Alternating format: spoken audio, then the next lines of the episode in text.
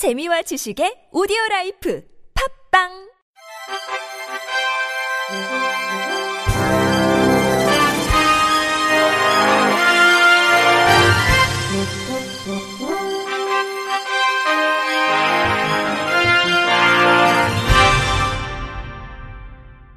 청취자 여러분 안녕하십니까? 9월 3일 월요일 KBIC 뉴스입니다.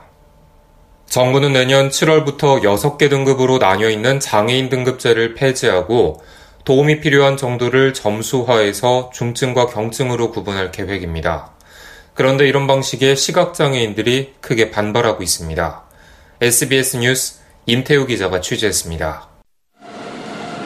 1급 시각장애인 홍서준 씨는 현재 매달 155시간의 활동 지원 서비스를 받습니다. 혼자서는 할 수 없는 청소와 빨래, 식사 준비 등을 보조사의 도움으로 해결하고 있습니다. 하지만 내년 7월부터는 도움받는 시간이 9시간 줄어듭니다. 정부가 등급제를 폐지하고 남의 도움이 필요한 정도를 점수화했기 때문입니다. 그러다 보니 신체 장애인이 지원을 더 받게 되고 시각장애인은 상대적으로 지원이 줄어드는 겁니다. 인터뷰 박경석 전국장애인 차별철폐연대 대표. 발달장애인에 대한 유형의 특성들이 많이 들어가니까 그들의 점수가 높아진 거고요. 시각장애인 쪽에서는 기존에 있는 것들로 다 이제 삭감돼 버린 거죠. 완전히 보이지 않으면 현재는 1등급이래 많은 지원을 받지만 내년에 등급제가 폐지되면 지원받은 시간이 대폭 줄기 때문입니다. 상대적인 박탈감이 커진다는 겁니다.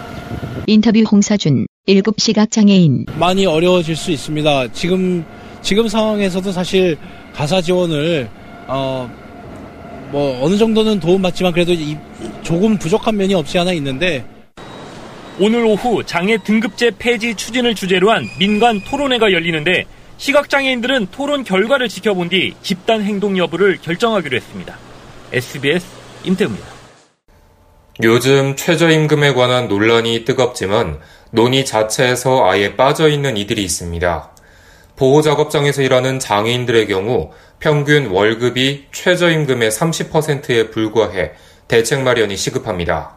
KBS 뉴스 방준원 기자가 취재했습니다. 지적장애 2급인 36살 이정은 씨. 보호작업장에서 매일 8시간씩 부품을 조립하고 받는 돈은 한 달에 50만 원입니다. 최저임금이 뭔지 아세요? 인터뷰 이정은 지적장애 2급. 잘 보여주게 치르는데 엄마가 아세요. 이 씨 같은 근로장애인의 평균 월급은 지난해 기준 42만 원. 최저임금에 한참 못 미치지만 법적으로 문제가 없습니다. 장애로 근로능력이 낮은 경우 최저임금 적용에서 제외되기 때문입니다.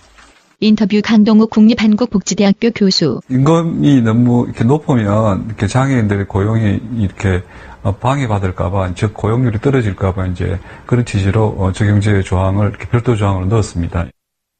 문제는 상대적 격차입니다. 최저임금이 오르는 폭에 비해 근로장애인들의 임금이 오르는 폭은 이에 못 미칩니다. 근로장애인의 평균급여와 최저임금의 격차는 2년 새 14만 4천 원 늘었습니다. 차이를 줄이기는 쉽지 않습니다. 장애인 작업장 대부분이 영세해 여력이 없기 때문입니다.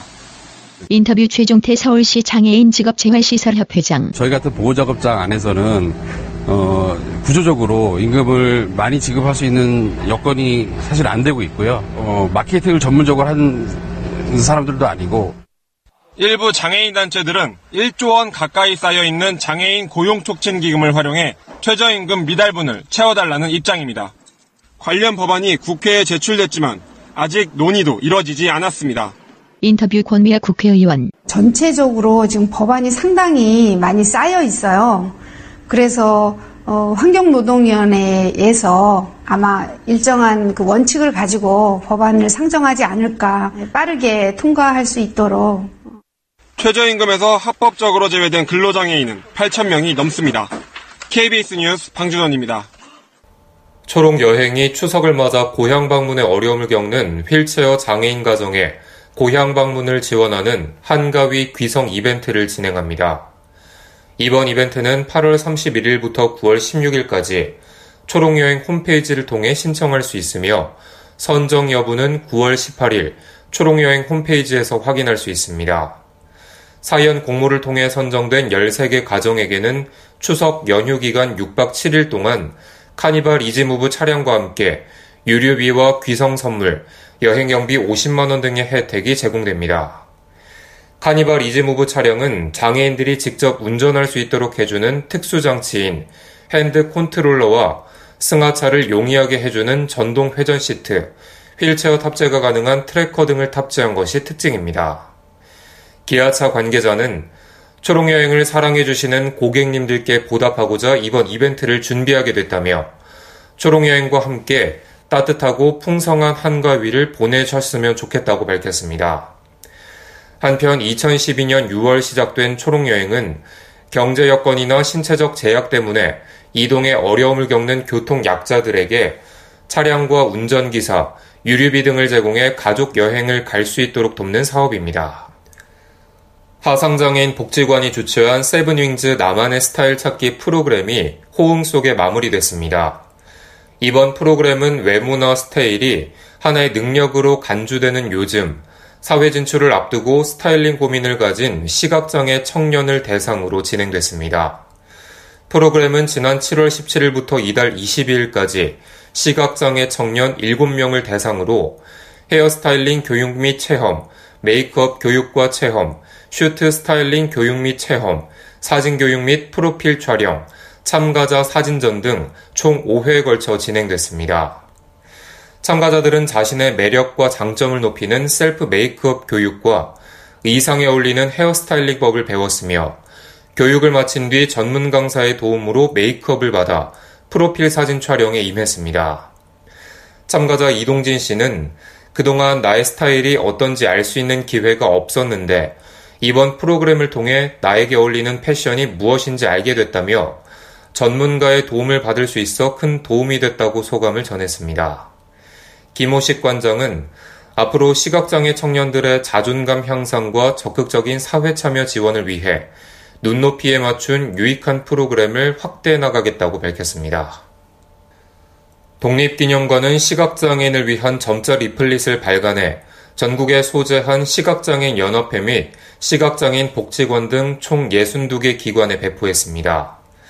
리플렛은 충청남도 시각장애인 복지관의 지원으로 발간됐으며 8월 28일 배포를 완료했습니다. 본 자료는 기념관에서 발행하고 있는 리플릿 내용을 점자로 변환한 것으로 전시관별 주요 내용, 이용 시간, 이용 방법 등 기념관의 기본 정보를 제공합니다. 충청남도 시각장애인 복지관은 향후 편의시설과 식당 등에 점자 리플릿을 제작함으로써 시각장애인에게 다양한 정보를 제공할 수 있도록 지원할 예정입니다. 충청남도 시각장애인 복지관 이성재 팀장은 이번 발간이 독립운동사의 중심인 독립기념관을 시각장애인에게 알릴 수 있는 기회가 될 것이라며 전국 시각장애인에게 기념관 정보를 제공할 수 있어 매우 기쁘게 생각한다고 밝혔습니다. 울산시청자 미디어센터가 내일 오전 10시부터 오후 7시까지 센터 3층 독립영화 봄날 극장에서 울산장애인 인권영화제를 개최합니다. 울산장애인 인권영화제는 누구도 배제되지 않는 세상, 차별에 저항하라는 주제로 우리 사회에서 함께 살아가는 장애인의 삶과 사회적 편견에 대해 조명합니다. 상영작은 어린이 되면, 딩동, 나는 세상을 느낀다, 봄빛, 낙서, 칼국수 먹으러 가는 소리 등 장애인 인권 영화 6개 작품입니다. 아울러 발달장애인 그림 전시회가 미디어 갤러리 빛날에서 오늘부터 오는 8일까지 6일 동안 열립니다.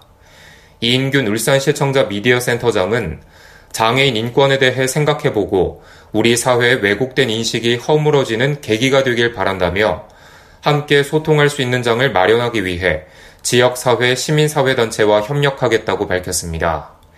한편 영화제에는 울산 주민 누구나 참여할 수 있으며 선착순 무료로 진행됩니다. 끝으로 날씨입니다. 내일은 전국에 내리던 비가 그치겠습니다. 전날 전국에 내린 비는 내일 새벽 서울과 경기도를 시작으로 오전에 모든 지역에서 그치겠습니다. 비가 내리는 동안에는 돌풍과 천둥 번개를 동반한 강한 비가 쏟아질 수 있으므로 피해가 없도록 대비하셔야겠습니다. 또한 비가 내리는 지역에서는 도로가 미끄러울 수 있으니 교통안전에 유의하시기 바랍니다. 아침 최저 기온은 19도에서 25도, 낮 최고 기온은 26도에서 31도로 예상되며 바다의 물결은 서해와 동해 먼바다에서 1에서 3m, 남해 먼바다에서 0.5에서 3m로 일겠습니다. 서해와 동해상에서 돌풍을 동반한 천둥 번개가 치는 곳이 있겠고 전해상에 바람이 강하고 물결이 높으므로 항해나 조업을 할 경우 유의하셔야겠습니다. 이상으로 9월 3일 월요일 KBIC 뉴스를 마칩니다. 지금까지 제작의 안재영, 진행의 김규환이었습니다. 고맙습니다. KBIC